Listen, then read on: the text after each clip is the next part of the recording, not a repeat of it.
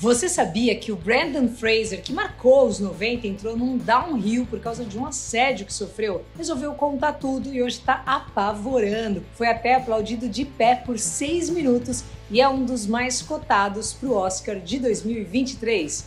Hoje, Brandon Fraser no Cada Caso Um Caos. Olá, eu sou a Luca e por aqui o assunto é biografia e psicologia, tudo feito com o Rafa Bolo da Pombo Produções e hoje tem comentários do psicólogo raiz, nosso querido Mário Sérgio Picorelli. Brandon James Fraser nasceu no dia 3 de dezembro de 1968 em Indiana, nos Estados Unidos. Ele é o caçulinha ali, né, dos quatro filhos da Carol Mary, que trabalhava com vendas, e do Peter Fraser, jornalista e executivo de viagens. Por conta do trampo, né, ali dos pais, eles se mudavam muito, assim, e nessas o Brandon foi criado em um intercâmbio entre Estados Unidos, Europa, Canadá, se formou no Conservatório de Atores de Seattle em 90 e estava para meter um mestrado no ano seguinte no Texas. Só que a caminho aí, né, quando ah, deixa eu ir ali dar uma paradinha aqui rapidinho em Los Angeles para tentar sorte, fazendo uns testes, né, em Hollywood.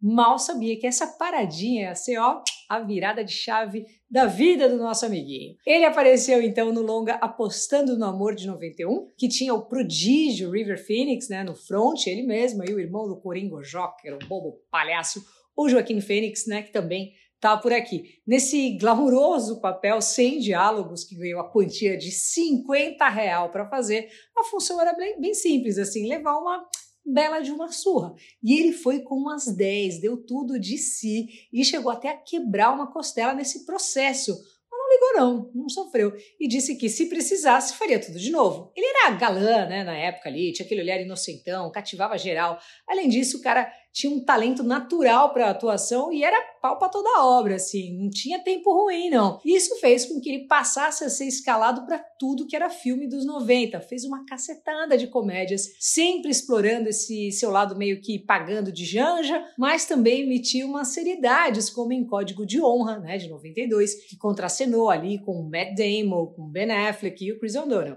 só a gig. Mesmo conseguindo diversificar suas atuações, o Fraser foi um dos atores mais objetificados de Hollywood. Não só pela lataria invejável, o zóio de Xenon, mas por aquele corpo de Adonis, né, que fez a pactada suar o buço principalmente em George, o rei da floresta ali. E ele conta que nessa época ele se sentia um filé mignon ambulante, Além disso, o trampo para ficar naquele shape era um negócio assim tão desgastante que ele recusou fazer a sequência, falou: não, obrigado, passa mais tarde. Só que esse papel catapultou o Brandon assim como ator de ação e logo ele estava dando com a moleira na estratosfera como protagonista né, daquela saga milionária, né, a Múmia. Os dois primeiros longas fizeram um sucesso gigantesco, assim, renderam uma bilheteria de 400 milhões cada. Ele estava avoando, né, no começo dos 2000, estava botando Hollywood ali ó, debaixo do braço. Até que em 2003 o Brandon via a vida dele mudar para sempre mais uma vez. Ele foi assediado sexualmente pelo Philip Burke, um figurão né, da cena de Hollywood, que no meio de uma premiação lotada de gente, abre aspas, ele disse, estende a mão, agarra minha nádega, toca meu períneo com um dos dedos e fica mexendo ele para lá e para cá, fecha aspas.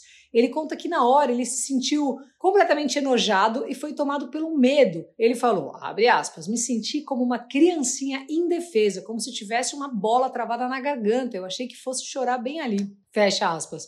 E isso né, desencadeou uma depressão pesada. O Brandon ficava se culpando pelo que aconteceu, ficava tentando relativizar o que tinha rolado, se sentia envergonhado e com o tempo ele foi ficando cada vez mais recluso, né? mais acuado, desconfiado, com medo. Ainda em 2003, estava circulando um filme novo lá do Superman nos bastidores ali, só de backstage. E o Fraser era um dos cotados para interpretar. Ele estava muito animado né, para ser o super-homem e disse que durante os testes ele se sentia invencível com aquela roupa. Mas, como a gente sabe, ele nunca fez o Super-Homem. Esse projeto aí chamava Superman Flyby. A Warner abandonou a produção e investiu em Superman O Retorno com outro elenco. Também foi um filminho mais ou menos, né? Pouco depois se meteu uma belíssima atuação em Crash de 2004, que foi indicada ao Oscar, mas os trampos estavam miando cada vez mais. Ele acredita que isso possa ter relação né, com o assédio do Philip Burke, que tinha uma enorme influência aí na área. Ele era o presidente da Associação de Imprensa Estrangeira de Hollywood. Então, assim, o cara marionetava uma galera. O Brandon não era mais chamado para nenhuma premiação. Os trampos estavam todos desintegrando, assim, estava sumindo. O telefone não tocava mais. Isso fazia ele sentir um enorme fracasso, assim. Além disso, todos esses anos fazendo as próprias cenas de ação estavam também começando a cobrar o preço. Ele, ele conta que durante as gravações do terceiro filme da Múmia, 2008, né? Ele tinha que montar um tipo de armadura, assim, de gelo e fita adesiva por baixo da roupa para conseguir aguentar as porradas ali das gravações. Mas as gambiarras só aliviavam o problema. No fim das contas, ele ficou no entre-sai de hospital, assim, por sete anos. Precisou de várias cirurgias na coluna, botou placa no joelho. Joelho é, nossa, é tudo, né? O que dói, dói, né? Enfim, ficou uma cota fazendo fisioterapia e ainda operou as cordas vocais. Todo esse tratamento foi super caro, o que levou o Brandon também a passar por um veneno financeiro. Para ajudar, em 2009 ele se divorciou da esposa, estava junto com ele há um tempão num processo assim bem tenso que também fez ele perder uma bela grana. Além disso, ele estava vendo de camarote a franquia que explodiu ele para o mundo, a Múmia, ser rebutada ali com o Tom Cruise, que também está por aqui. Para ajudar mais ainda, os tabloides e a internet não perdoaram e caíram matando quando começaram a aparecer fotos do Brandon acima do peso. Tá achando cara de decadente, né? Enquanto na verdade isso era reflexo da depressão por conta lá daquele assédio, das inúmeras cirurgias que impediram ele de treinar, e o negócio foi só, sabe, reverberando ali. E em 2016 acabou viralizando eh, por causa de uma entrevista, né? Viralizou um vídeo dele, a primeira, inclusive, em anos, que ele aparece ali bem abatido e falava quase que sussurrando. É pronto, prato cheio aí para os tabloides, né? Meterem vários clickbaits, reforçando essa ideia de decadência.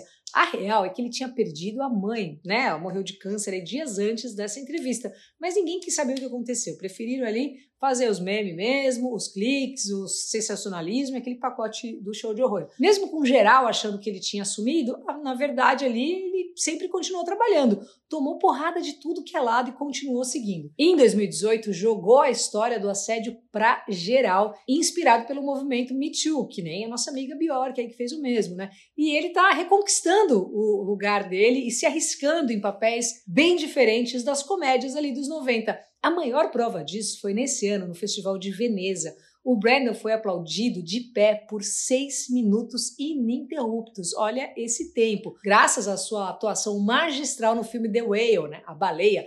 É um momento assim emocionante de fazer qualquer viking chorar. O filme vai chegar por aqui em breve. O papel dele é de um homem com obesidade mórbida que fica em uma cadeira de rodas e tenta se reconectar com a filha de 17 anos, que é interpretada pela sensacional, pelo menos assim, para mim, a minha personagem favorita do Stranger Things, a série 5, né, a Max. Fazia 12 anos que o Brandon não era protagonista assim de um longa e hoje ele vê o seu nome ali sendo cotado para Oscar, né, para o Oscar de melhor ator desse ano. Um brinde então ao renascimento do Brandon Fraser. Bora ver então nosso querido psicólogo raiz, gente fina, master, Mário Sérgio Picorelli. Fala aí, Mário, querido.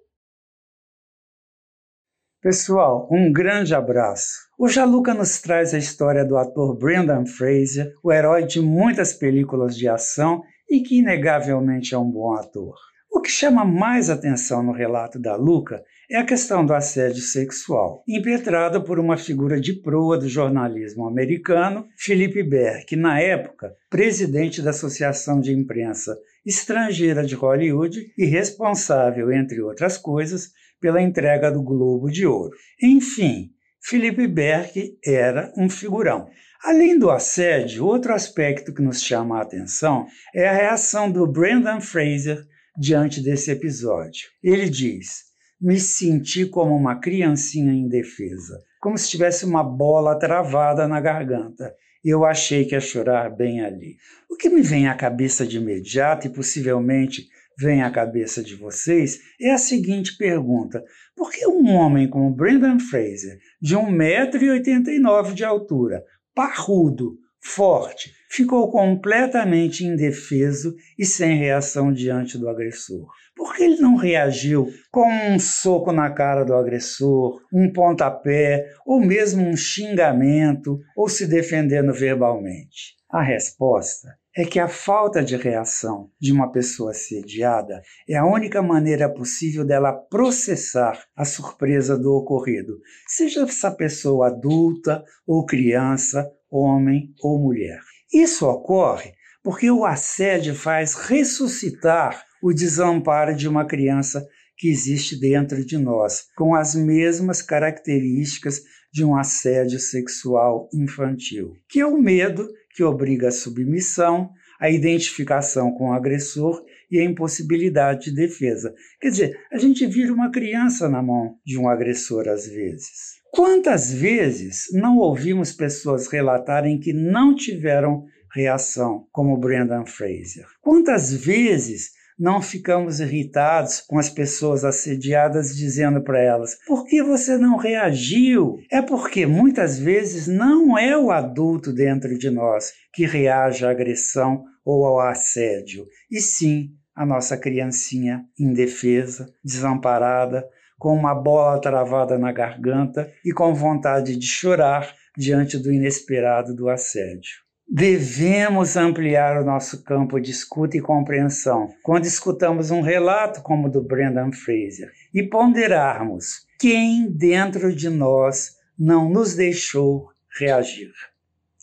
Um abraço a todos. Muito obrigada, Mário, queridíssimo. E você que ficou até aqui também, valeu demais. Já sabe, né? Você pode ser membro do canal. Tem enquetes exclusivas, citações de nomes e aquele pacote completo que você já sabe. E claro, o que mais ajuda é você se inscrever, passar esse vídeo para frente, curtir, comentar e bora. Fechou? Valeu demais, costura da Deia, Fábio Rocha, Elaine Barbosa e semana que vem tem mais. Me segue no Insta, arroba Luca89FM. Valeu!